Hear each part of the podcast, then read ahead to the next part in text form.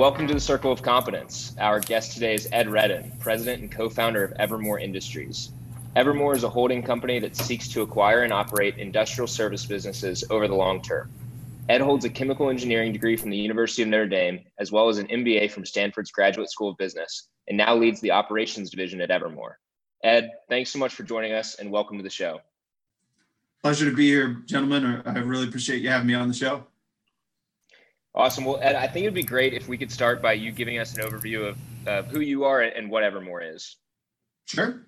So, you know, um, I am kind of the operations half of Evermore. My background, you know, I graduated from Notre Dame with a chemical engineering degree, but then worked worked for GE in their, you know, corporate rotational program. You know, got to see all different aspects of the supply chain and kind of really develop my operator skill set, people management, managing teams, et cetera. Um, you know that led me you know after doing that for a few years and kind of going through the, the struggles of corporate life um, kind of decided i wanted to get back into get into the driver's seat of small business. So went and got my mba at stanford and that's where i met up with justin. And you know we had a lot of overlap and shared interests in kind of running small businesses with a much more long-term mindset. And you know we started looking at search funds as kind of an entry point into ownership of a small business but then decided we wanted to do something slightly different. And through multiple iterations, um, founding of the Search Fund Club at Stanford, developing a partnership, the two of us, we ended up, you know, kind of forming what Evermore is today, which is kind of a permanent capital, long-term holding company of small, you know, industrial services businesses. So uh, you guys started the Search Fund Club at Stanford you evaluate all these different options. Um, I'd love to know like what the various options that you guys entertained was and why the hold holdco model ultimately made sense for you. Yeah, we um, you know through forming the club, we want to you know we only had kind of two goals since it was in its infancy or its first year. You know, there's a lot of information and resources at the GSB for search in general, um, but it was mostly focused around kind of the traditional search fund. Um, and I know Chris a couple of uh, weeks ago did a couple episodes weeks ago talked a lot about the different paths that entrepreneurs can take to get into the driver's seat. Um, and so we looked at that and we said, you know, a search fund is a great option for us. A traditional search is something that I was considering, Justin was considering, and could be a great way to do it. But then, you know, after we exited the business, if we were successful, you know, we kind of looked at each other and said, well, what would we do next? You know, do we want to make a career in this space? And could we just kind of hold on to that business, maybe replace ourselves as management, um, and then go back into where our sweet spot kind of is, which is kind of taking those founder, you know, founder-led businesses to the next stage of growth, right? Kind of through that inflection point, instilling some systems, some processes, doing those first few key hires and really getting them to kind of more of a professionalized business. So we said, can we set up a structure that allows us to do that multiple times, um, where we get to kind of evolve, learn hands-on with the first one, but evolve and kind of get higher level through multiple acquisitions over multiple decades.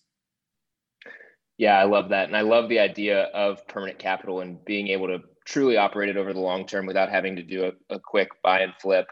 Um, selfishly, uh, I, I, would love to know, as I consider these different routes, uh, what sorts of questions should I ask myself uh, to to decipher or or determine which route is best for me? Uh, I think a lot of it kind of comes down to your your your patience level or your temperament for.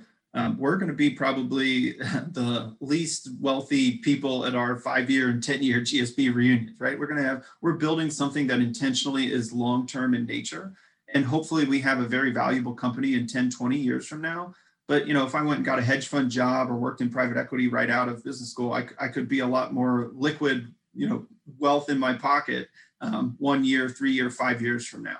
So I think some of it kind of goes to: Are you okay playing the long game? Are you solving for you know your retirement as opposed to do you want you know that luxury car in two years, right? And so you know, Justin and I joke that we, you know, I drive a Toyota, he he drives a Ford. Like we're we're we're not the guys that are, you know, you know, living the high life right here. We're very just kind of two humble guys from the Midwest.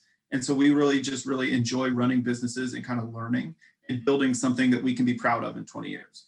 So I'd say a lot of a lot of the questions you should be asking yourselves is kind of like, what are you solving for? And you know, what is your time frame? Are you okay with kind of, you know, being long term or putting locking yourself into a structure that is kind of illiquid or looking for the long term versus, you know, um, kind of a traditional search has that exit or that liquidity event kind of targeted um, in that four to seven year time horizon. I want to piggyback off of Victor's question because, well, first off, two humble guys from the Midwest. We were joking before the podcast that uh, we didn't have both Justin and Ed on, and I told Ed that we had Charlie Munger on and we left Warren Buffett out. So uh, I have to chuckle. I drive a Honda Accord, so I, am right there with you. Uh, but how did you guys know that y'all were going to fit as partners together? Because Victor, you know, could go at it alone. A lot of people search alone. A lot of people form partnerships, but that's something we really haven't discussed. Uh, you know, I, I, just bought a small real estate services company. I don't have a partner, but I'm quickly kind of seeing that at some point, like we're going to have to hire someone on sort of the GM operations side. So I don't want to derail things, but while we're on the choosing the route question, like choosing the partner, if that's the right fit as well? No, that's a it's a great question, and the partnership discussion or choice is something that can um, make or break a lot of you know success stories or whatnot. Because you know choosing a partner is something that is very personal, and you you know you can go wrong uh, pretty quickly if you end up it not being a good fit. Justin and I had the ability or the benefit of really testing our partnership uh, throughout our time at Stanford you know, we were in a lot, you know, obviously we first met being both Notre Dame alum. We met at a lot of, you know, Notre Dame football game watches in the fall. We ended up going to a lot of lunch info sessions all around search in the ETA um, kind of path. And then through forming the club, we started to learn each other's kind of working style. Right out of the gate, we noticed some complementary skill sets. Um, we kind of have clear division of what I was responsible for at Evermore, what Justin will be doing and be responsible for at Evermore because my background is operations. His is much more on the finance side. So we noticed that there was that, you know, natural from a resume perspective, complementary like um, benefit from partnering together. But one of the things you really got to test in a partnership is kind of that values alignment and that vision alignment. Um, what what do you guys want to build? How do you think about that? Um, and I think it just kind of, you know, through our friendship almost, we started to understand how each other think and what each other valued.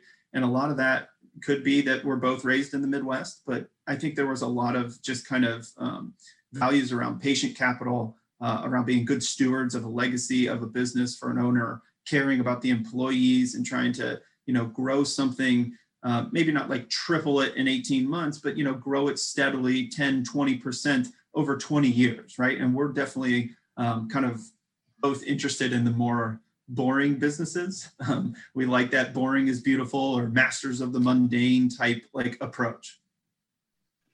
I love I love what you said there about just having aligned core values. Um, Benton, me and Benton with this podcast, it's it's the first time I've ever partnered with something on any sort of like business endeavor, and so um, forming a partnership I knew would be like an interesting learning experience. And I think that the main takeaway for me is that Ben and I don't always agree on like how we should, uh, you know, evaluate every option or every situation. But I think that having core values that are aligned um, has has solved like 99% of potential problems.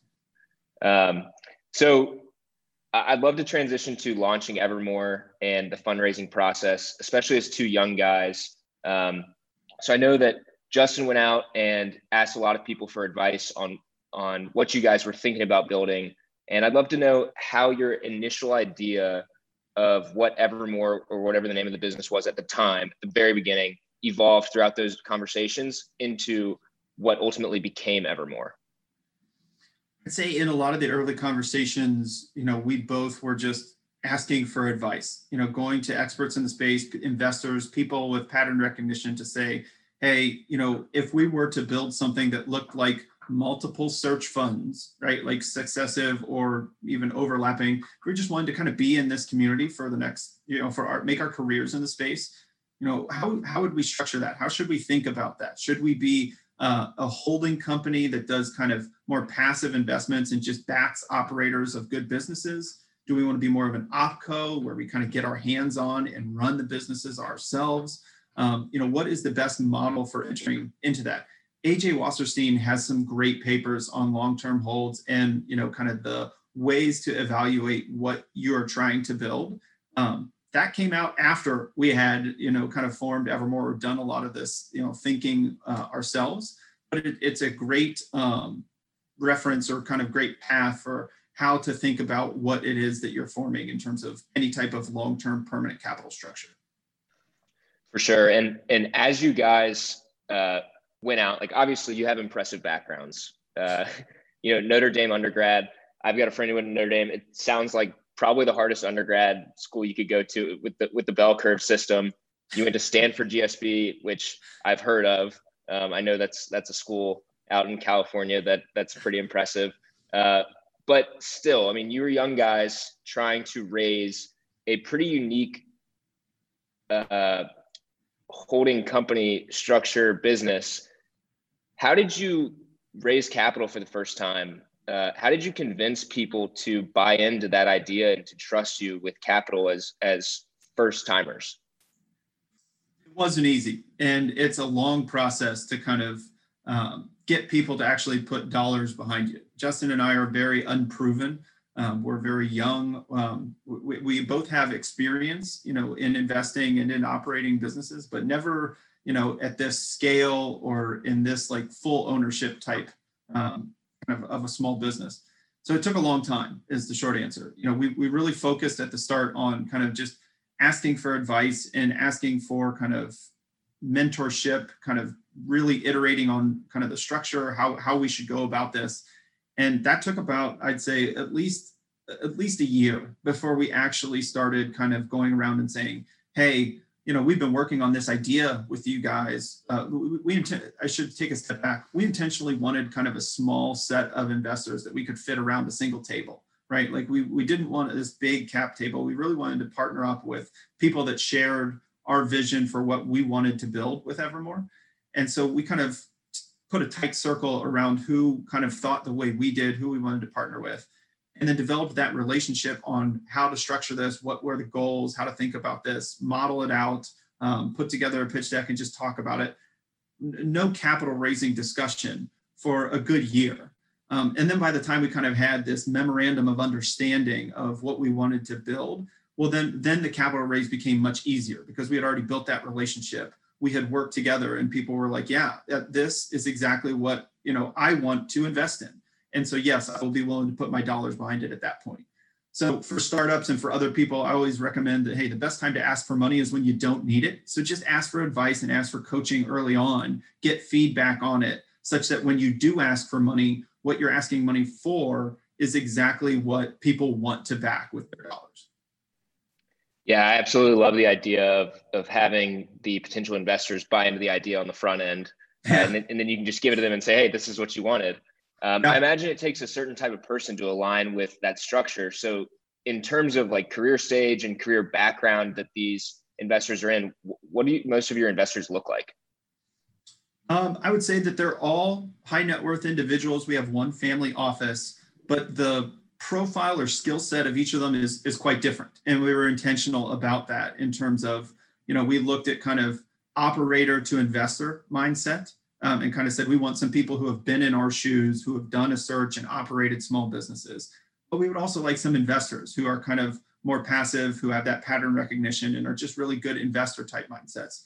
We wanted some young people that were newer earlier in their careers that really needed Evermore to be a success uh, but we also wanted some people that had deeper pockets that were willing to, you know, kind of support us over the long run. Maybe they're solving for a different portion of their, you know, personal portfolio. Um, it, it, may not be for their own personal wealth; they're already successful, but maybe for their kids or even grandkids type application.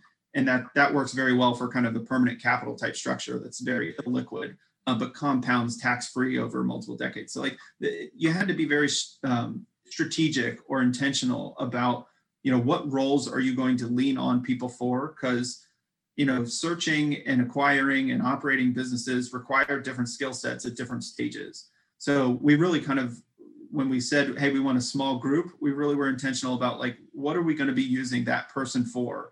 And a lot of people told us no when we went to them to ask for money but then a lot of we we did tell some other people no and said hey you know what? Like kind of we've already filled that role um, in our in our investor base and we're trying to be very close, tight knit about who we're who we're partnering with for such a long journey. I got a question about just general, just the structure. You don't have to get into the details, but is it is it similar to kind of how uh, you know Brent Beshore set up permanent equity, where you have basically a split on cash flow? Or are there hurdle rates? Like, how did you guys think about it, trying to align incentives? We tried to align it very much like a uh, like a public company would like a public company that would you know we we are a c corp uh, intentionally. We have issued shares to our investors and we own shares in the company ourselves. Um, we're, we're all our, our laser focus is about increasing value per share and all of our activities throughout this life cycle is all about you know are we increasing that value per share? And then justin and i are personally compensated similar to like you know uh, public company CEOs or presidents would be. We're board members. We have a board. Um, and so we're very much trying to align ourselves with where um, our, our lawyer calls us, we're a mini conglomerate, right? Like we're, we're a startup conglomerate that doesn't really have any companies today, but wants to build into that over time. So I would say we're very much more so away from the two and 20 type model of private equity. Um, we're closer to the search fund model where you can kind of earn into equity in the business through performance and through um, you know, kind of sweat equity into the business. Um, but it, it that gap between those two type of models is very wide. There's a lot of different levers you can pull to structure something that works for you on the time frame that you want to be on, that works for your investors as well. And so, you know, in the end, we feel like we got a really great structure that kind of solves for what we're trying to solve for in terms of building and compounding something that will endure for the next 20, 40, 50 years. I've got a couple more questions on this fundraising and launching process, uh, yeah. and I'd love to transition to sourcing and evaluating businesses. So um, I read online that that you guys received some advice during the fundraising process to be entrepreneurs, make of this what you want to make of it, which I really love because I think that a lot of people that want to be entrepreneurs, they hear about the search fund route and they think they have to follow the traditional model by the book or you know some other ETA model by the book, but I love that it really does come down to being an entrepreneur and making it uh, making of it what you want to.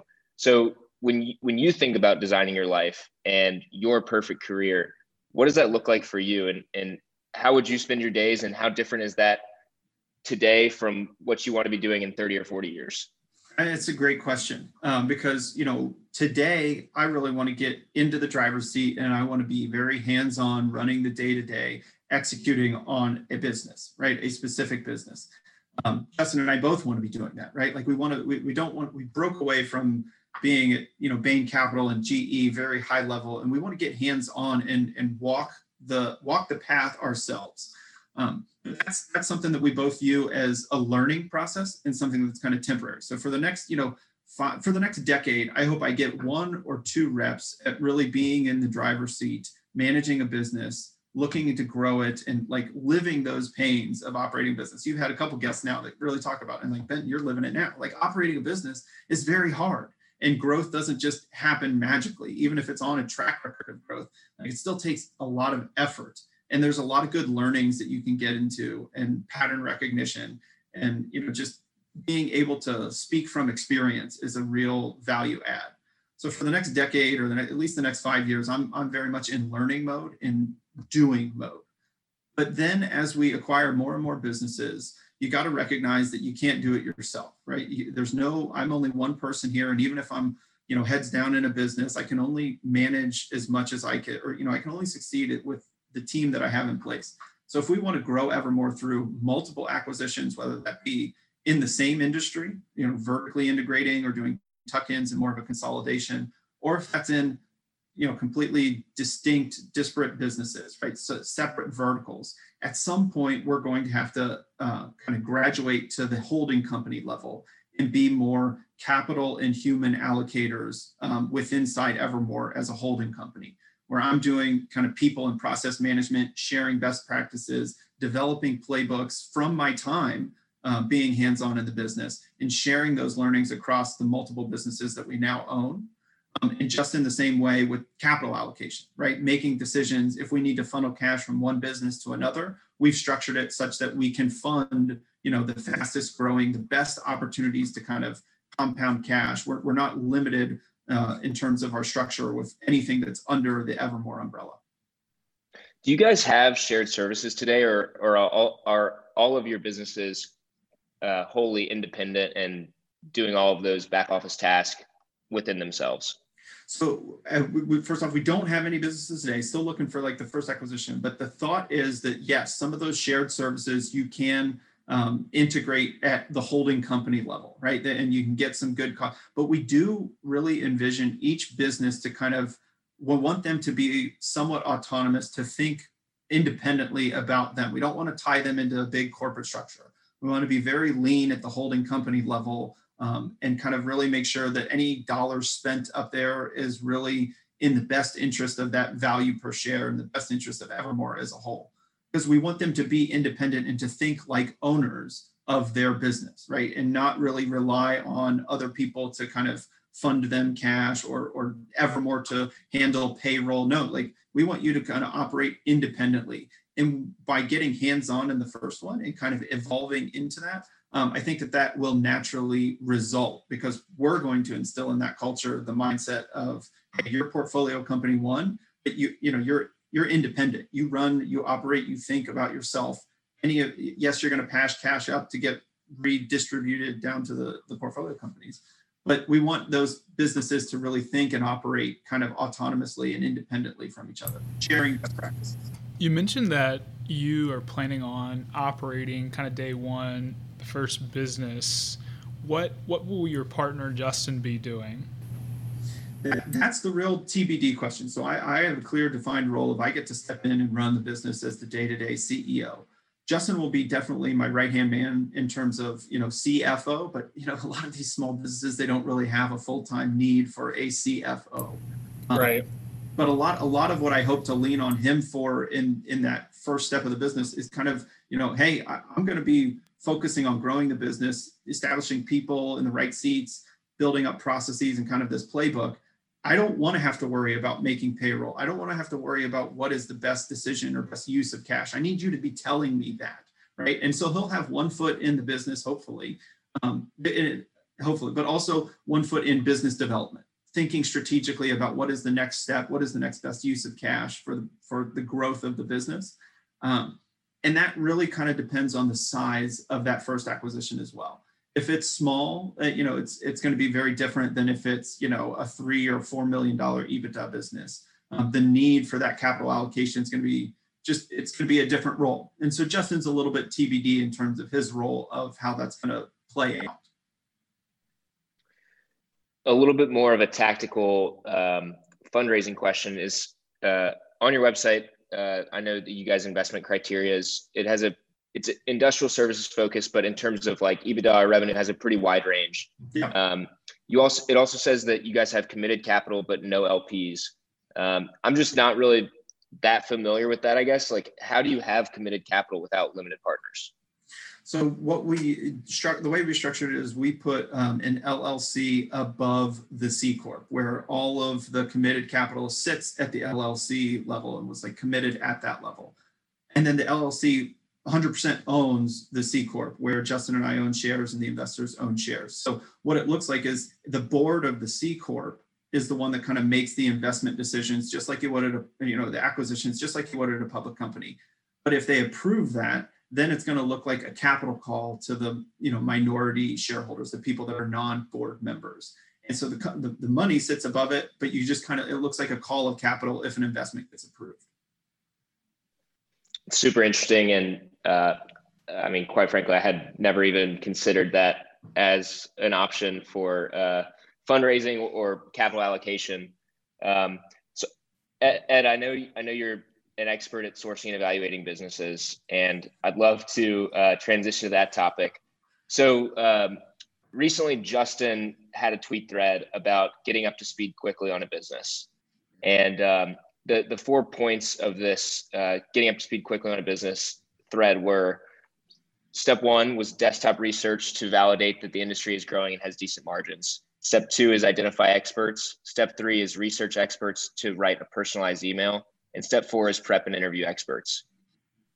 First and foremost, over the last few months, I've started to reach out to business owners, um, not really with the intention of buying these businesses anytime soon, but just trying to understand how you reach out to business owners and how they think and how they're going to perceive me on the phone.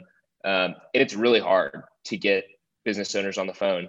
Um, while experts are different than business owners, uh, I imagine that there's a common thread here. So I'm curious, how do you convince an expert to spend any time with you when, I mean, theoretically, they get nothing in return?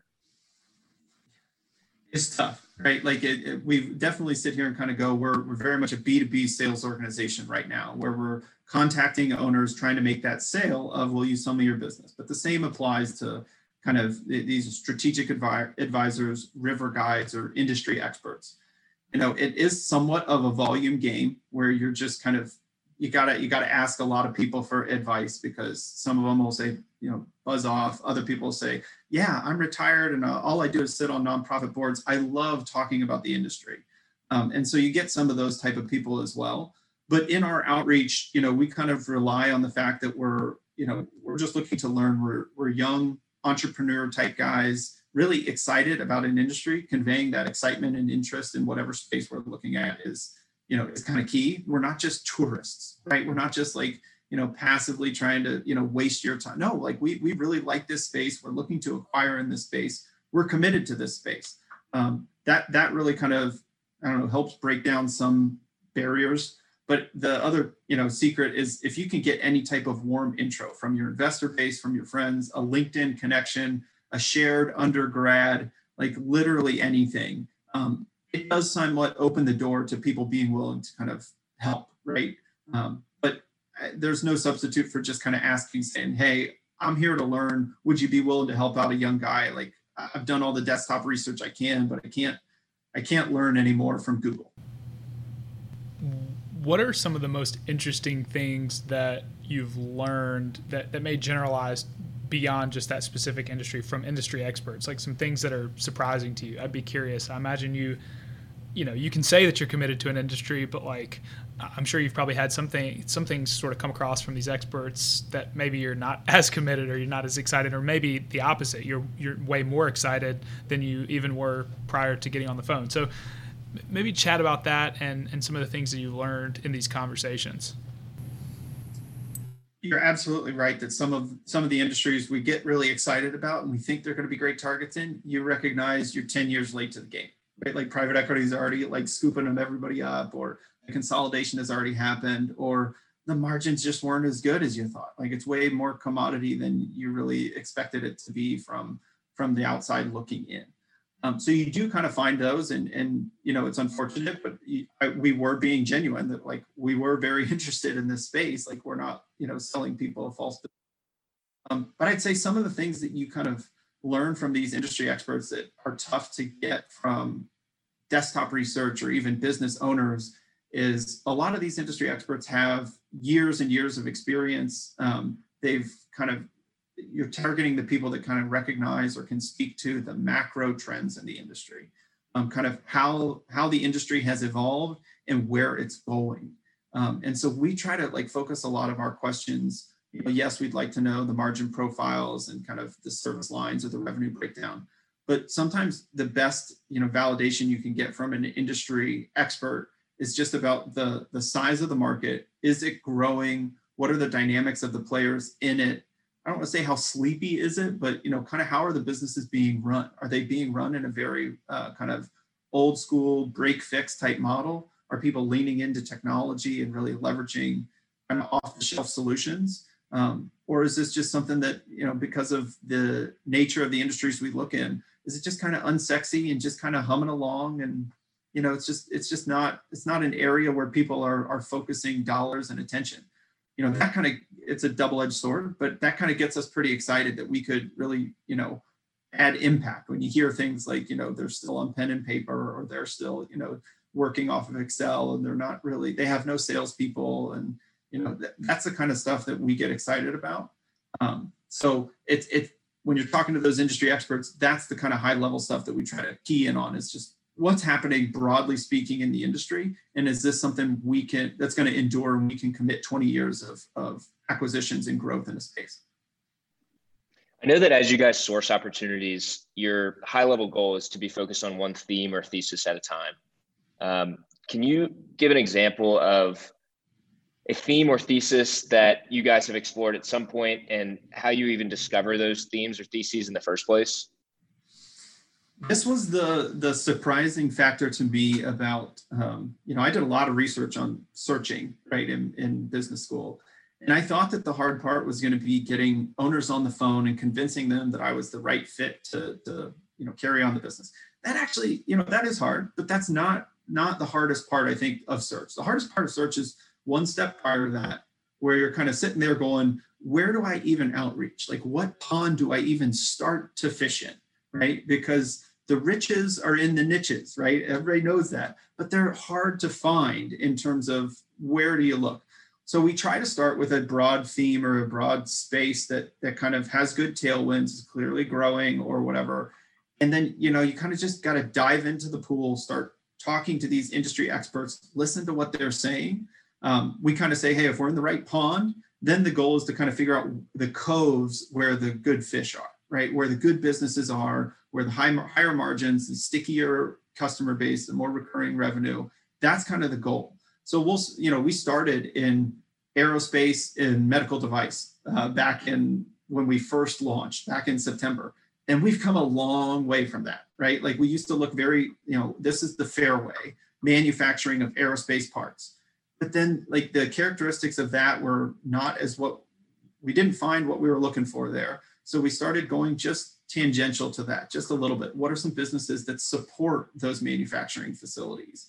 And can we find higher recurring revenue in support services businesses um, for high value assets there? Same thing in the medical space, right? Like, can we find businesses that are supporting you know medical laboratory scientific or or industrial assets that that you really can't afford to have go down um, and so that's kind of the evolution to how we kind of come to the end niche that we're doing a lot of outreach in but it's very nonlinear and the best way you can do it is make sure that you get the broad theme right and then just start talking to people. Limit your desktop research to just validate that like you're in a good pond um, and then really try to get get on the phone with as many people as you can to kind of understand if you were to acquire sir or madam where would you acquire right or what would you be looking for in this space one of my favorite questions that uh, I think Buffett used to ask, or maybe probably still asks, but you know, he, would always ask people like, if if you could, uh, you had a silver bullet and you could eliminate one competitor, who would it be, right? Um, and then you kind of just listening to you talk about the ancillary service businesses, you reminded me of the analogy that Andrew Wilkinson gave, which is the barnacle and the whale can can almost be you know better returns than being the whale itself, right? Um, are there, and I think that analogy really can generalize well across industries too. Um, have you seen that? Is that the case in general? Um, does that hold, not hold? What do you think? That absolutely holds. And one of the things that's also surprising is when you talk to industry experts, um, is that people have uh, a wide definition of what is a big business. right? Like they're like, oh, you would never want to be in that place, that that industry because you know because GE is in that industry, and you're like, well, I, I don't need, you know, I can build a hundred million dollar revenue business and GE wouldn't even care because I like you're the barnacle on the whale, right? Like you're just not, uh, you're not a threat, you're not moving.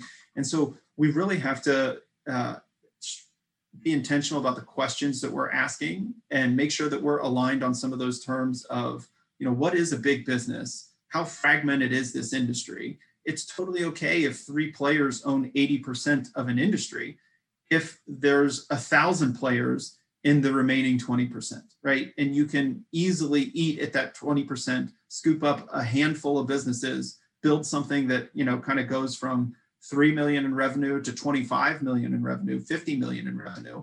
And if you're doing that across multiple industry niches, you know, Evermore looks like a great company in 20 years. Could you walk through what some preliminary desktop research would look like as you start to evaluate an industry?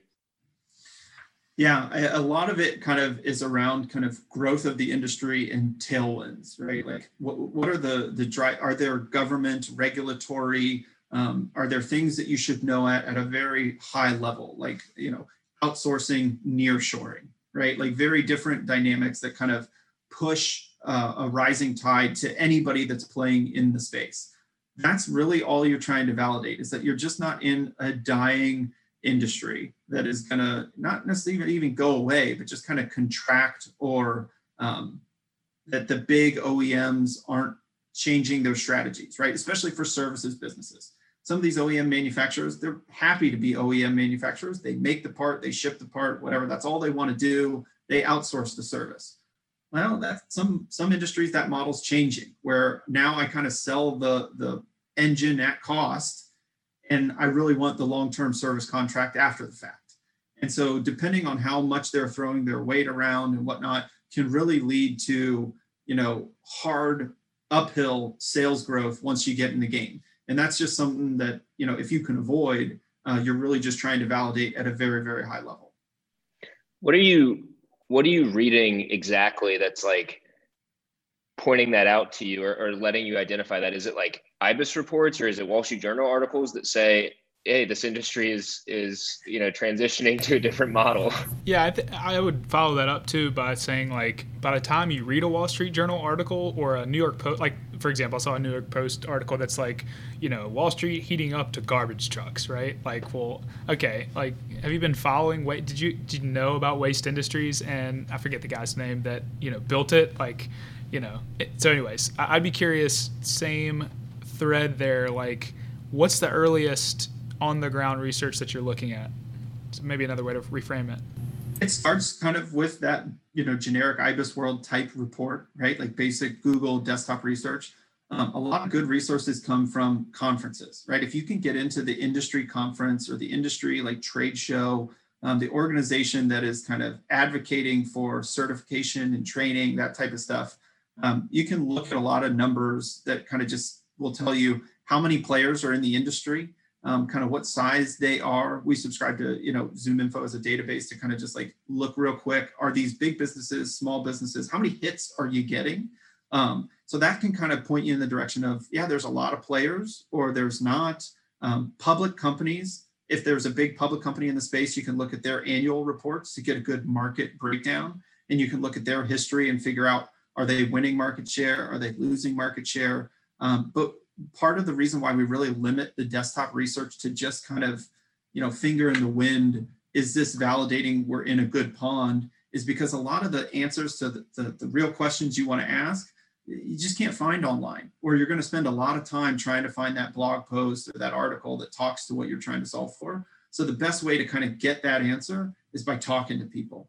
And that that takes a lot of effort to, you know, drum up a list of experts hit them up on LinkedIn or email them in a campaign to try to you know get time on their calendar. Um, but once you get them, you know we've had some really really great calls with some high level people through you know the Notre Dame alumni network or the Stanford alumni network where you know they're they're now CFO at one of the big players in the space. And you know just because we share that alumni connection they're willing to give us 30 minutes to kind of say hey don't go over there. That's too commodity. Go over here right? Like this is where the hot stuff's happening and that's talking to people is the best way to kind of get those questions answered. So this idea of understanding what industry to pursue is super important to me. Um, i've worked at a saas company for the last two years but i definitely wouldn't say that i'm some expert in saas or think that i'd be a great saas investor or even operator. Um, as we know, the, the, core premise of capital allocation is to choose the optimal investment opportunity among many options. Mm-hmm. I personally find it very easy to fall into analysis paralysis and just not even know which route to go down. Like pest control sounds cool, plumbing sounds cool. Um, you know, a million industrial services, a million different options. Um, do you have any suggestions or frameworks for me to consider as I think about uh, which opportunity or which industry to dive into? I'd say, you know, make sure that you get the high level things right. And then I do sprints in those industries in terms of if you have five different spaces that you think you could see yourself owning and operating a business in, you know, don't spend a month doing research and outreach in each. Spend two weeks, right? Email, get 80% of the owners and kind of get as much as you can in, in a quick sprint and let that initial first pass uh, give you either further confidence that this is an industry that is going to be target rich, that you can see yourself in, that you like the dynamics that are going in, or not. One of the best things you can do is to kill an industry quickly. And so I would say if you have, if you're torn between all of, you can't do them all at once, but you know, get a scorecard, rank them, figure out which one you want to start with. Uh, this should be really quick, but then hit them all up over the course of a month, a month and a half, just in terms of high level, you know, here's the first pass of 100 owners that I could drum up pretty quickly. And then let those conversations with that, you know, you're only going to get maybe five owners to get on the phone out of 100. Uh, let those five owners, if you can see financials in the space, you'll learn a lot pretty quickly. And it'll either want you, it'll cause you to want to either double down or exit. Um, you know, like, and so I then go back to the ones that you find uh, particularly compelling to kind of say, okay, maybe it's worth, you know, spending some time in here, planting a flag, so to speak, but turning over that remaining 20% that aren't in the database or maybe didn't your, your email hit the the spam filter. Um, and so you got to kind of come up with other ways to kind of break through the noise for those but only do that once you've validated that this niche is something that you could see yourself in.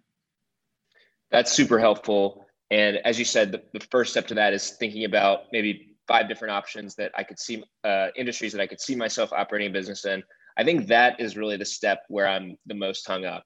Yeah. Uh, so I guess how do you even go about?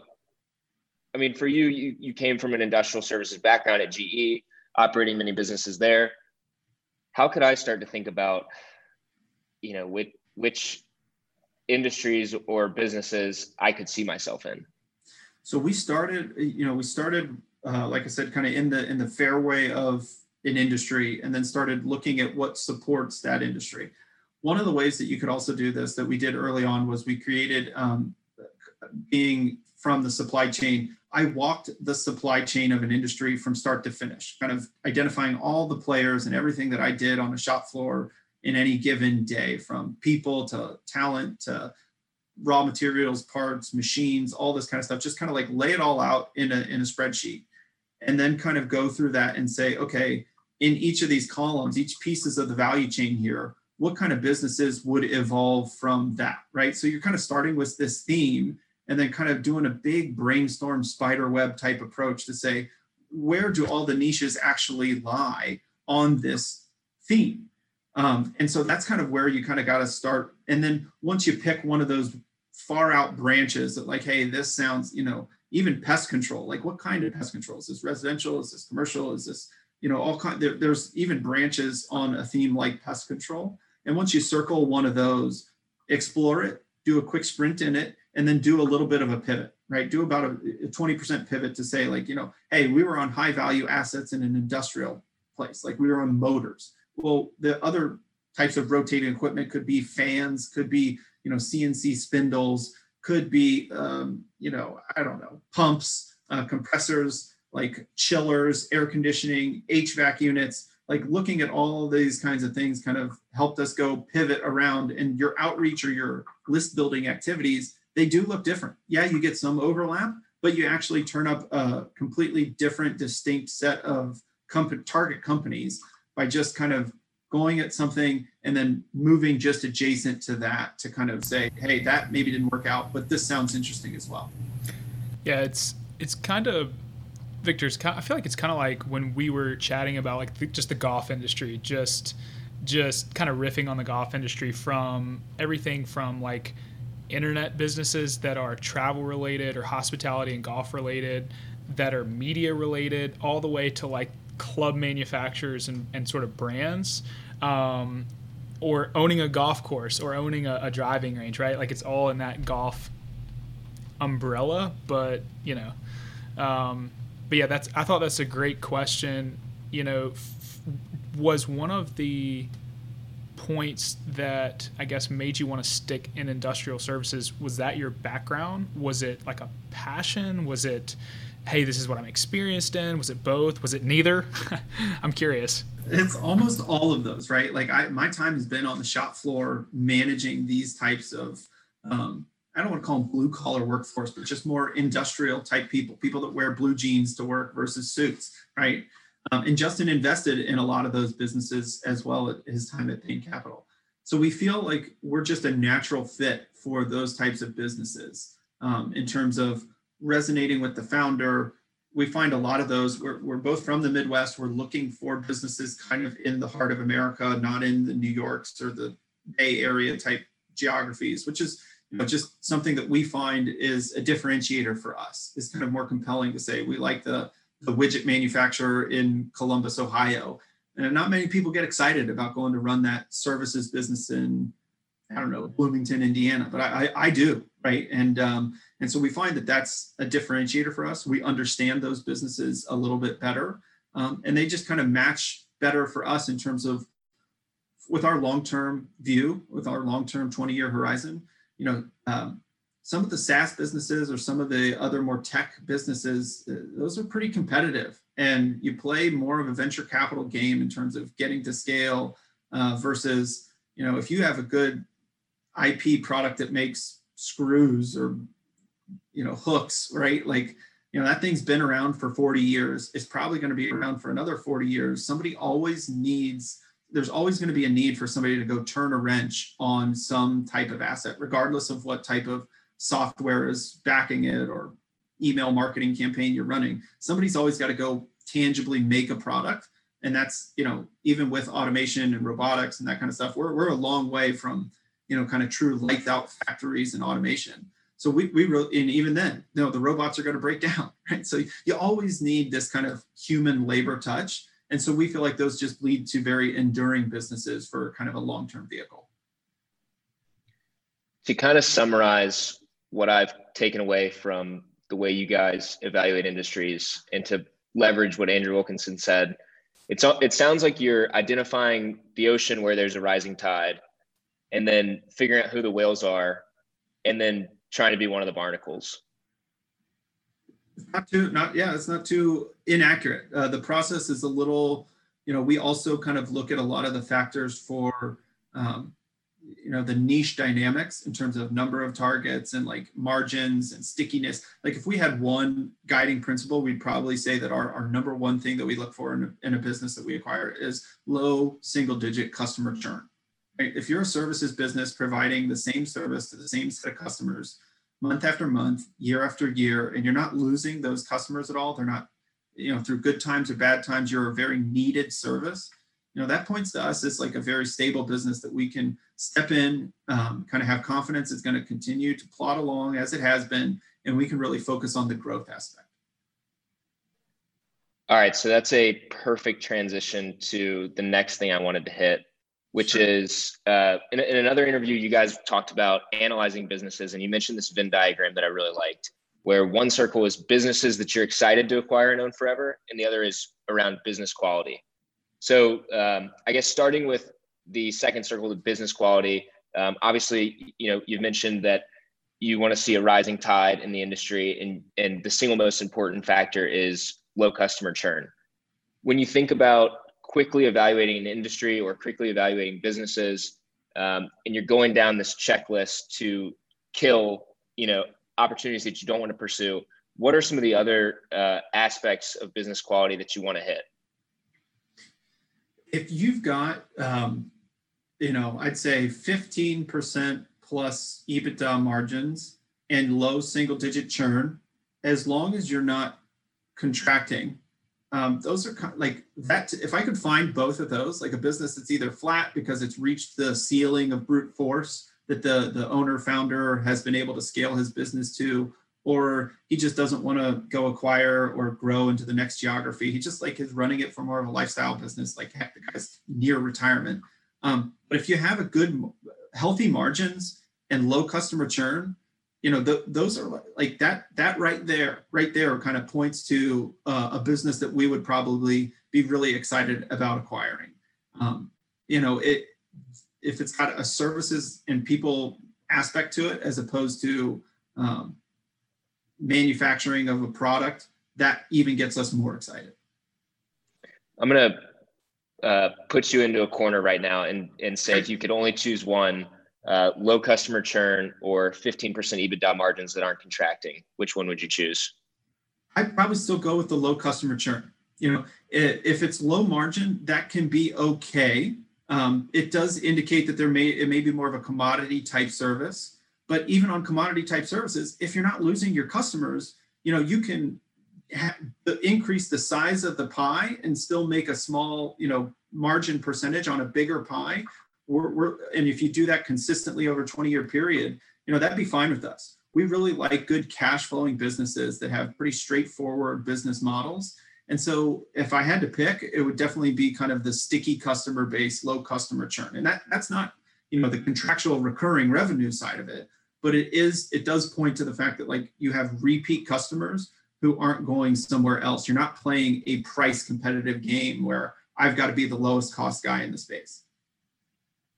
I love that. Um, so to summarize, it's really the rising tide, the low customer churn, and the 15% EBITDA margins. So we've identified kind of the ideal characteristics for you guys on business quality. What about in terms of key factors of businesses you're excited to acquire and own forever? Those are a lot of, um, uh, as I mentioned earlier, the, the businesses that require human touch, right? Like we really like repair and preventative maintenance businesses because mechanical things need somebody to go fix them, right? And it's such a pain. I lived this when I was at GE, right? Like you end up getting to this like run to failure or break fix mindset where it's item number 10 or 20 on my priority list until it breaks. And then it's number one priority because I can't ship product right? But I know I should be doing some of this stuff, but I just can't figure out, you know, I got other things, other fires I'm fighting throughout the day. We think that there's a great opportunity as a service provider to come in and say, let me take that problem off your plate. I'll monitor it through technology, or I'll just be a really world class service provider such that it never reaches above priority level number five. And if I can do that efficiently and, you know, through, um, you know, like I said, some technology that's out there today, or just really uh, better business processes. Um, I think that there's a lot of opportunity to kind of build a great business that eats around the edges, that provides a service to some of the big players, big manufacturing or industrials. Um, that doesn't doesn't ever reach their you know uh, anywhere on their budgeting process, or they, they're not really looking to hey you increase 10%, you know yeah, I went from $100 to $110. Like, you know, but I'm doing that, you know, monthly at a lot of your sites and have this big book of business. I think those are really great businesses that kind of endure for a very, very long time. That, that's super helpful. Um, so as you guys identify industries and businesses that, that you're excited about, um, you find some owners you want to talk to, you get on the phone with an owner. How do you how does Evermore differentiate itself from other buyers that are approaching these owners? We the two differentiating factors that I think we we have from other owners is we want to get hands on in the business. You know, we're not we're not like private equity or strategics that want to like we want to run this business. So you're talking to the guy that wants to come be in the office day to day, which isn't that differentiated from search or from micro PE or whatnot. But the difference between us and them is that we also have this committed capital. So w- you're going to be part of something bigger that if you are a business owner that has always seen the potential in your business, um, but you just haven't had the ability, the manpower, the time, the capital to kind of take it to that next level, we have the capital pre-raised sitting on the sideline. We've got the operational talent ready to step in and help you transition the business. And we've got this long-term enduring corporate structure that really can paint a really good future for your employees and your legacy.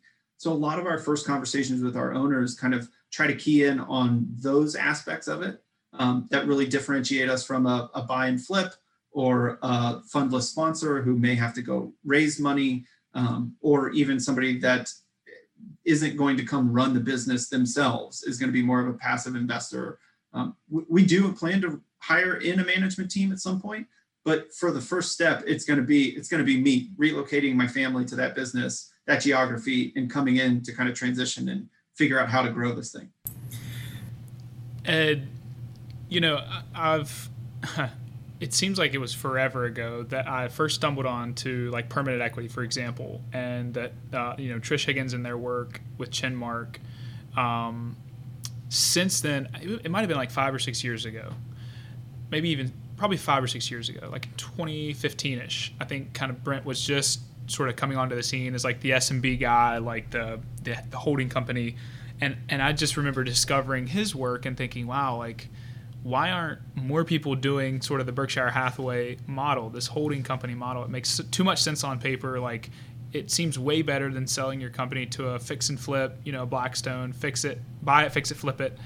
Um, but you know, I've noticed that there are a lot of folks that are, you know, that are trying to employ this model on kind of a meta level, like going forward. Do you feel like the space is going to get even more competitive? And if so, you know, beyond what you just said, are there other ways in the future that you, you hope to be differentiated on? Does that does that make sense? It does, and I think that yeah, uh, you know, we were definitely influenced by Chenmark, by Brent, by some of the other kind of long-term thinkers in the space, because it is a very different mindset to the buy, fix, flip, assets under management. You know what? You know how can I raise a bigger and bigger fund? Um, it's just a very different mindset to that kind of an approach, um, and it requires operators, um, principals who ha- like think differently. Um, and so we think we think differently. And I know that you guys mentioned, um, I think when you were interviewing you, Victor, uh, about this silver tsunami, this baby boomer transition of you know generational wealth transfer that's happening over the coming decades. I think you will see um, as more and more businesses come up for sale. A lot of the owners who have themselves built this business, built their legacy, this is their career over uh, a 30, 40 year period, they're going to look for buyers who are aligned with that type of a stewardship model. And so I do think that there will be more and more people. I mean, we've seen it, but it could just be that we're we're doing it. So we're talking to more, we're involved in the Twitter community. We're talking to more people in the space. So it seems like it's growing in popularity. But I do think that there is going to be a preference going forward for people who are going to really reinvest in businesses for the long term. Um, some things you just can't do when you're uh, bringing in your bench of executives and trying to really scale and turn something over to hit an IRR is you can't really invest in training programs and hiring people and compensating them correctly such that they they themselves have a career progression they compound their own learnings, especially in a services or a trade business, where they're getting better and better and feel like they are growing with the company. You know, if you're trying to achieve that on a on a time frame that's you know three to five, seven years, like that's just really hard to do. Versus we can make those investments for the long term for multiple decades. So we think that that's that's going to differentiate us even more as we kind of build a brand around um, Evermore being um, a good, not a good actor, but a company that owners want to sell to, the buyer of choice in whatever industry we end up acquiring in. I think that that kind of, if we can eventually, kind of like Brent has a bit with his inbound requests, if we can develop a, a, a brand that people recognize Evermore as somebody that they want to sell to, that's very, very powerful. Oh, that was an awesome question, Benton, and and Ed, that was a phenomenal uh, response. Um, I want to ask one more question about evaluating businesses before digging in a little bit uh, on the operations side, which I know is really your bread and butter. Um, I know we hit on business quality pretty extensively, but um, so so maybe these answers are the same. But um, if you get an owner on the phone and you can only ask them three questions uh, to go down your checklist and determine if it's worth a, a follow up call, what would those three questions be? after you find out that that they they are uh, potentially interested in selling. Hmm. That was going to be one of my one of my questions was kind of just like talk about why you want to sell your business, right? Because you end up hearing a lot about how people think about their business just from that question. So assuming that they've, you know, they're a, a willing seller, they're they have a, a, compelling reason for why they're looking to uh, exit the business. Um, I think my first question would just be a little bit about where they see the business in, you know, five years, seven years, 10 years, because that points a lot towards, you know, have they been running it as a lifestyle business? Are they looking to grow? Do they see potential in this? What have they been doing or haven't they been doing um, that we could potentially leverage? we could potentially pull to to help grow the business? So I'd ask them about their kind of future vision for the business. Um, I'd ask them a lot about, or I guess the next question, question number two would be around um, when would, how do you gain new customers, right? Like when was last time, what's your sales process around gaining new customers? Um, and then probably because we're so focused on laser churn, it's a little bit about like why do customers leave, right? Um, and those are just kind of entry points to, again, kind of tapping the owner about how they think about growth, um, how they think about the, the question about losing customers is a little about, about the competitive dynamics in the industry. Um, what, why are people leaving? What, what would be, you know, what would cause them to, uh, how resilient is the business in terms of, you know, cyclicality? Uh, so I would say that those would probably be the three questions is like, where do you see yourself in five years? Um, how do you gain customers or when was, tell me about the last time you gained a customer and tell me about the last time you lost a customer. Are you guys thinking about working with sellers post close? Like, I guess each situation tends to be different, but do you have a preference? No preference? I think we would like to find a business owner that wants to do a true transition of the business. Um, we're open to whether that's a three month transition or a nine month transition. Um, I think ideally I'd like it to be a three to six month like true transition of the business where we do a bit of a roadshow, meeting the employees, the customers, the suppliers, kind of like doing warm intros to like all the key players. Um, and I don't want to say I want to get the owner out of the business, but I, I want them to uh, understand or, or move into more of a advisory type role. For sure. Not coming into the office day to day. And for that next six months, they answer the phone when I call and kind of advise on hopefully one or two big strategic decisions per year. Um, but because we already have an investor base that serves as our mentors and advisors, we already have people that we can lean on to kind of think about strategic growth options. So I'd say the I, I want the the owner to be in a position where they can go enjoy um, the fruits of their their hard hard earned career. I apologize on the audio quality right now. I think that there's a jackhammer uh, and a barking dog in my apartment. I don't know if you guys can hear that. Uh, but the second question you had uh, to ask business owners was around gaining customers. Um, what are you trying to glean from that answer? We talk to a lot of owners who um, have have a, an awareness of either their ability as an owner to kind of take it to the next level. They've got one foot in the field, one foot managing people. So you hear a lot of things of like, yeah, I could grow this, but I can't find talent. I can't find talented repair techs. Or I could grow this and I could find talented repair techs, but I hate managing people. Right. Like I just, you know, or I could grow talent or I could grow uh, customers. I could hire techs. I don't mind managing people, but I don't want to move two states over right? So there's all these incremental things that you can learn about the owner, about the culture of the business. Are people just coming in and punching the clock, or are people coming in and following this business owner who is their leader? How do they think about expansion and running this business? Because we find a lot of them, and rightfully so, they've built it to a point where they're making almost a million dollars a year. Um, they're a couple of years from retirement, and they've kind of stopped pushing down on the gas pedal just because it, it's risky to reinvest in a business. It's risky to try to, it's hard work to go expand into a new territory or do a tuck in acquisition. Um, but if they speak to a lot of that as potential, that kind of points to us that this is this is a business that we could come in and, and actually have a lot of levers to pull for growth. I love that.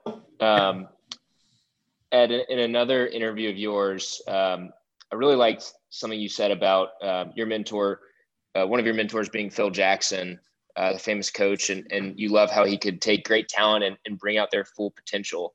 Um, it's something that I've read about a lot of great athletes like Michael Jordan and LeBron James. They're not only uh, incredible athletes themselves, but they're really good at um, understanding team dynamics and under, understanding personalities and being able to draw out potential.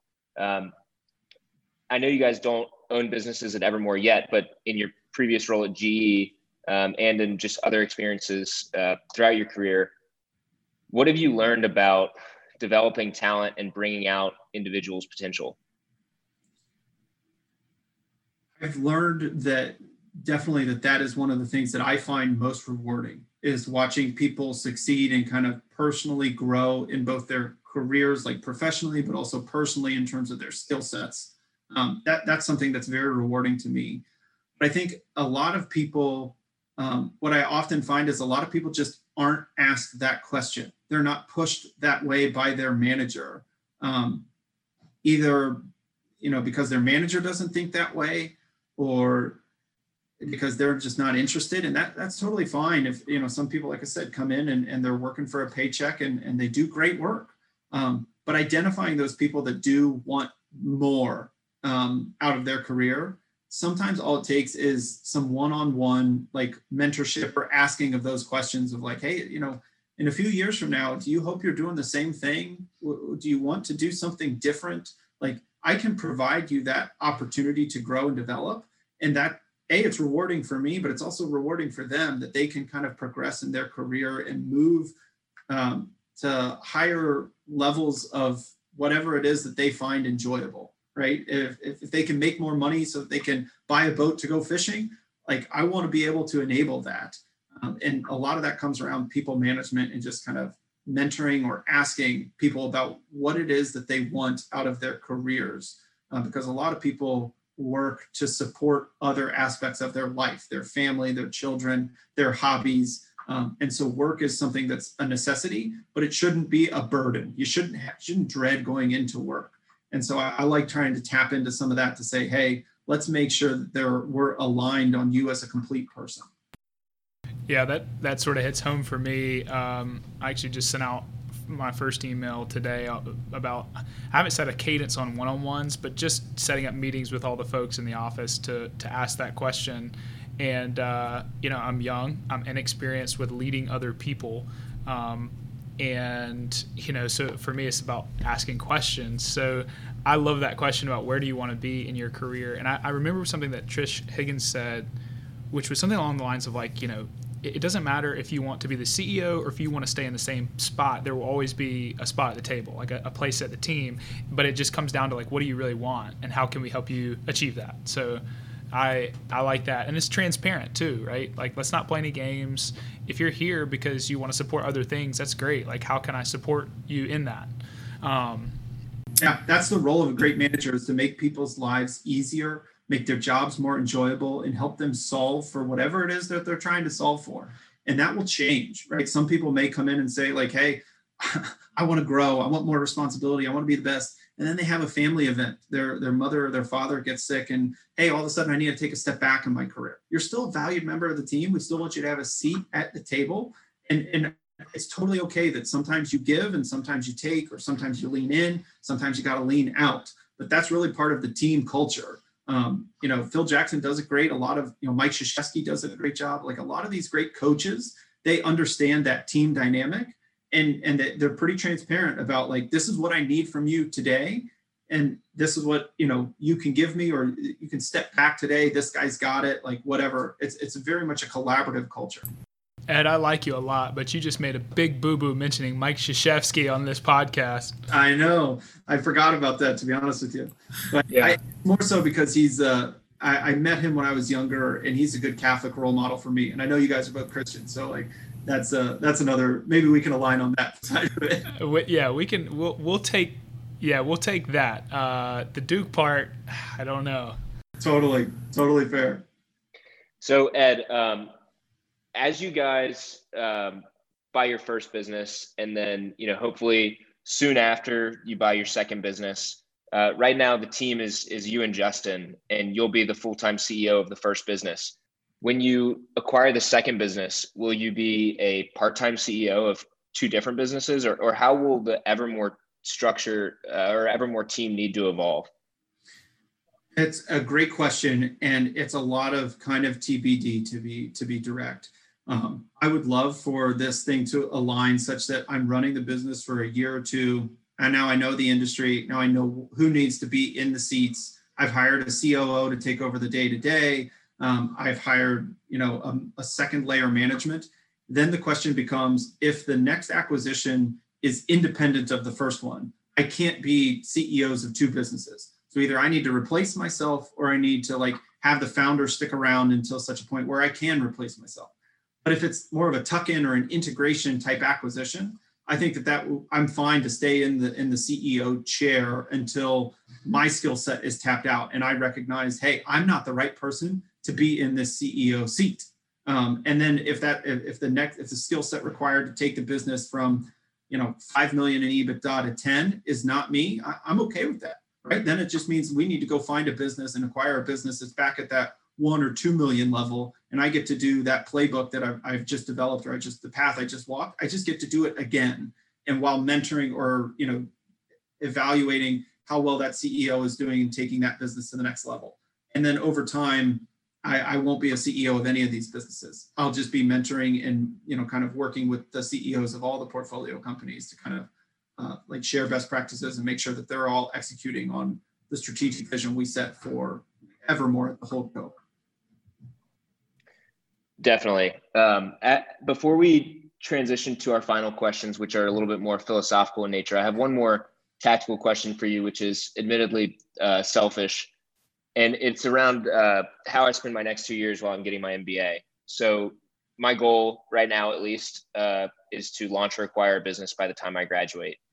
Knowing that, um, as, as you think about your time at Stanford, um, how should I spend these next two years? What skills and experiences should I build? Um, how should I spend my time? And I guess one easy way to think about this would be like, as you look back, there, was there anything that was just super impactful and valuable that you draw on consistently today, or is or do you have any regrets that you um, didn't take advantage of while you were at Stanford? And if and if you could go back, you definitely would. There are lots of MBA students that are starting this fall, so I don't think that's a selfish question. Just saying. It's a great question. Um, I would say that the first thing I would just advise any MBA student to do is to just take some time to step back and reflect about what you want to do with your career. It's a great natural pause in your, you know, I'm going to climb my career to the next level to kind of say, hey, you know, do I need to change direction? Do I need to develop certain skill sets? It's a lot of looking internally to say, what do I want out of the next phase of my life? What am I solving for? Um, but that can be done, you know, pretty easily. Uh, you don't really need uh, the MBA curriculum or the MBA alumni network to do that. You just need, you know, a room and, and a pen and paper. Um, but in terms of what I what I would encourage people also to do during their two years of their MBA is to leverage the fact that you are a student to explore. You're in a unique position with a .edu email address to ask for advice and mentorship and just um, kind of explore different industries or explore different models. People answer or respond to your emails a lot more when you're not asking them to buy their business or asking them, um, you know, coming at it as like I am now, now as a, an acquirer, um, you're, you're clearly just a student and people are willing to help out in that regard. And that, and that networking aspect of it, I think um, will be very valuable for both, you know, learning to talk to business owners, but also, you know, your professors, the alumni network, um, I don't know, future people in industries like CEOs of industries that you think you may want to acquire in, I would just encourage you to lean into the listening phase and the I'm just a student. I want to learn as much as I can um, while I while I got the chance. What did you do for your summer internship? So I solved for a very like almost an itch. Uh, I did a pre MBA internship in private equity operations. You know, spent time at a portfolio company doing PE ops, and I I always had this thing that like, hey, I, what is the investment side? It sounds cool. It sounds sexy. Like I'd love to be a PE uh, or PE investment deal team guy.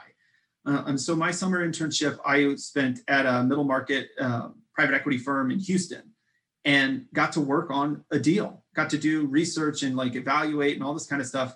And it was great for me because I ended up the internship saying, "Hey, I'm not I'm not a deal guy. I'm not I'm not an investment guy. Like I didn't like sitting in the corporate tower in my own office day after day for long hours without interacting with people. I, am a people guy. I like being managing teams. I'm, you know, investing can kind of be an individual contributor type role where you're doing a lot of the work yourself. Um, and so I, it was great for me to realize that that while I have this idea of what it is, and I thought maybe I would like to do it, that that just doesn't align with what. So it's, it's almost more validating, or it was very good for me to say, that's not what I want to do. Um, so I could kind of double down on what I am good at and what I what I do want to do. Um, so I would say if, if you have that opportunity in your internship to either explore something that you know you want to do or cancel something, cross something off the list that you thought you maybe wanted to do, um, you can kind of move forward with no regrets. Yeah, that's that's great advice. Did, I guess a follow up for that for Victor. We've talked about this. You know, were you considering going to the middle market PE shop, or was it a little bit more of trying to get experience in the investment side um, without an intention? And you don't have to answer that if you don't want to. I, I had considered going back there because they were a very much middle market PE in terms of they're entrepreneurial. They're a great place to work in terms of it wasn't as siloed. You got to kind of work on the deals that you kind of sourced. Um, so I, I very much considered that. I think I was more solving for, you know, PE looks very good on your resume versus I interned at a search fund. People are like, what, what is a search fund? So I, because I wasn't fully committed to Evermore was not really a thing yet. Like it was just an idea. Um, I wasn't sure whether I was going to launch a search and kind of take on the risk of you know, not being in the deal world, not having done a deal. So I wanted some experience in that. But I also thought, hey, maybe I end up at finding my entrepreneurship through getting in the driver's seat of a, of a business via more of like a CEO and training type program or a PE ops group where I know the deal side, I work in the ops group, but then after a few years, I'm going to exit to a portfolio company. And that's how I'm going to kind of get into the CEO side of a business. Got it. Got it. Well, we want to wrap up. We want to respect your time. Uh, appreciate you taking almost an hour and a half. So this has been an awesome convo. The final questions we ask these to each guest. So to start off with, what does business doing? What does doing business the right way mean to you? Back when I was working at GE, I was on the shop floor a lot, and I always had like three principles that I told my employees I like always wanted to lead by. So doing business right by me means first off, it started with safety right? In an environment where people can get hurt, we need everybody going home safe to their families every day. That's that's a non-negotiable. You know, kind of tied in with that and right behind that is quality, you know, safety and quality. So I kind of put those into the first principle bucket. Um, but second for me was all around respect. I'm going to check my ego at the door. I'll do whatever job needs necessary. You know, Chris Williams mentioned this, like getting hands-on and not being not being above any of your team, uh, really being peers I think is really a, a, great way to lead a business and to kind of do right in business is to check your ego and, and show respect to everybody. And then the third one is all around communication, um, being transparent, being honest. You know, you may not like what I have to say, but here's why I decided that. Here's, you know, straightforward. This is what we're doing. Um, kind of cuts off a lot of the animosity, kind of the rumors, kind of the, you know, distrust, uh, all of that safety, respect, and communication all lead to trying to foster a very trusting environment um, amongst amongst your employees. Are there any personal habits or practices that you're dedicated to that help you know keep you fit physically or mentally or spiritually that you just you know you, or just that you enjoy doing? So I uh, I'm, I'm Catholic, and so I end up trying to go to mass and trying to do some type of daily reflection. Um, Notre Dame sends out this daily reflection that I try to read um, to just kind of remind myself of what's important in life. So that's a, that's a habit. I would say ever since I had my firstborn son 11 months ago, a lot of where I get my energy outside of work is just spending time with family. Um, it's really great to go home and spend time with him and play with him and my wife's a superhero for all that she does for our family but it's it's really rewarding and energizing for me to do that. And then i guess the only other one that we've developed on and off but we've picked up recently is um, i'm not a huge tea drinker but every night before bed we've started to, to each have a, a cup of tea. And that's mostly to kind of remove distraction get you to slow down because you can't guzzle a hot cup of tea and you, you end up kind of like easing into the night, which kind of really kind of helps relax from the day's you know stresses and kind of put you in a good mindset to kind of wind down for the day. It's the first time I've heard that. Uh, it's not like caffeinated tea, right? No, it's just, yeah. it's a sleepy time tea. yeah, I like that. What kind of tea is it? Uh, it's just an herbal tea that we put okay. some honey in. Uh, yeah. Uh, it's pretty pretty commodity at, at any Target okay. or you know whatever. But it, like I said, it's more so about the practice of you know, slowing down, yeah, sitting like there, that. talking, and kind of just taking a, a moment to breathe and unwind. Sometimes yeah. I end up looking at my phone, which isn't as good, but you know, if I can really actually kind of unwind and, and take a step down, it, really helps. Yeah. Did you take any courses by Alvin Plantinga by chance? I did not. Okay, I'm a big fan of his writing. Uh, I read, um, think it's called Where the Conflict Really Lies. I used to be big into apologetics. I mean, I'm still into apologetics. I don't read nearly as much as I used to. I used to be obsessed with it. And he wrote a couple good books that I read. So, and I've always just respected his writing. So, just was curious. Does he does he still teach there? Uh, I actually don't know. Okay. I, I, I haven't I haven't heard the name Oh, okay, got it, got it. Yeah, you should check him out. He's, um, I believe he was a, a professor at, at Notre Dame. Could be wrong. Could could be totally off base. Anyways, uh, what business hasn't been started yet but needs to be? And another way of asking this is, if you could snap your fingers, solve a pain point, what would it be? So I have two answers to this. One is on a personal frustration that you know, just living here in Austin, a lot. Uh, there, there's an ordinance that all of the individual residences have composting, but the multifamily units do not. And so I live in an apartment complex, and my wife and I, well, I guess we're both into composting, but she has got this subscription service for compostable diapers for our son. But because we don't have composting in our apartment complex, we end up having to box these up and ship them out to get composted. And so I, I would love if there would be a business that would start up that would serve uh, high-rise apartment complexes or multifamily buildings here in Austin for composting. So, So there, you, you you would pay for that? I would, because right now I'm paying to ship this big box of dirty Yeah. diapers, you know, to some la- you know compost center. I actually don't even know where. check out. There's a service or a startup called I think it's called Loam L O A M. Um, I I just saw it the other day, and it's like a small personal com- compost machine. I think I don't know if it's like a subscription service or if it's you have to actually buy it, but it looked kind of interesting. I sent it to my dad, who's like a real he's a really big home gardener. Uh, it's kind of got me into it. I don't do any composting, but um, it looked pretty interesting. So I'll have to check it out. yeah, yeah. The other one was just uh, this is more where we've been doing some outreach in the industrial space. Is I wish there were more businesses out right, out there right now offering IIoT, Industrial Internet of Technology, as a service or outsourced IIoT. A lot of business owners want to become smart. They want to implement the technology. They don't know where to start, and they don't want to have to manage it. Right? Like you don't want to manage your you don't really want another dashboard and all this data coming into you to make decisions on. You kind of want somebody else to do all the analytics and management of that. And I think that there's an opportunity to help businesses get up that scale um, from a tech perspective. Hundred percent. Uh, this is something that we talked to Chris Powers about. Who I don't know if you listened to that interview. If you haven't, it, it'd be worth checking out. Maybe not the whole one, but towards the end, he starts talking about Internet of Things as applied to you know just real estate, not not only just in industrials uh, industrial services, but like industrial real estate. But same concept. Um, he's very kind of interested in that space as well. So I I agree. There's a lot of monitoring that you can do to catch things on the front end that you can avoid the the break it fix it type of model.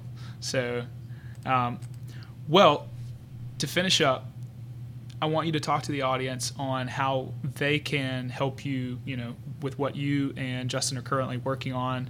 You know, what can they do to help you guys to reach out to get connected? The floor is yours. I appreciate it. And yeah, we're right now in the kind of the search phase of Evermore trying to find that first acquisition. So if I were to ask your audience for anything, it's just if you know of good, you know, industrial services businesses, um, they can be unsexy, they can be boring. Um, if but if you know of any owners of those businesses who are nearing retirement or considering transition options and looking for that son or daughter profile as opposed to the private equity or strategic or competitor type buyout option you know we would love to just talk to them. We're going to be around for the next 20 years so even if you're not ready to sell today but you're looking to kind of prepare a plan for the next two three four five years we, we'd love to build a relationship because there's a lot of people you can work with in business. Finding good people um, is, is challenging and good people have good cultures they care for their employees so like you know, in addition to all the business characteristics, we very much want to find an owner that we can um, align with in terms of values and, and how we how we you know, carry on the legacy of their business. I love that. Ed Redden from Evermore Industries. Appreciate you coming on. This has been a blast, and I hope our Been audience. awesome, Ed. Yeah, this has been great. So thanks for taking the time, and thanks for allowing us to soak up an hour and a half of your time. Best of luck in the first acquisition. In a couple years, when you've got a couple under your belt, we want to have you back on when you're sort of transitioning away from president the president CEO role. So appreciate you coming on. This is fun. This is Benton here again. Thanks so much for listening to the Circle of Competence podcast. To find more episodes like this one, go to circleofcompetence.co. That's circleofcompetence.co to sign up for my weekly podcast emails as well as a monthly summary of links to blog posts and articles I liked most from the previous month. Finally, if you enjoyed the show, please leave us a rating on iTunes, which will help more people discover the work we are doing to explore the entrepreneurial investor's journey. Thanks again for listening.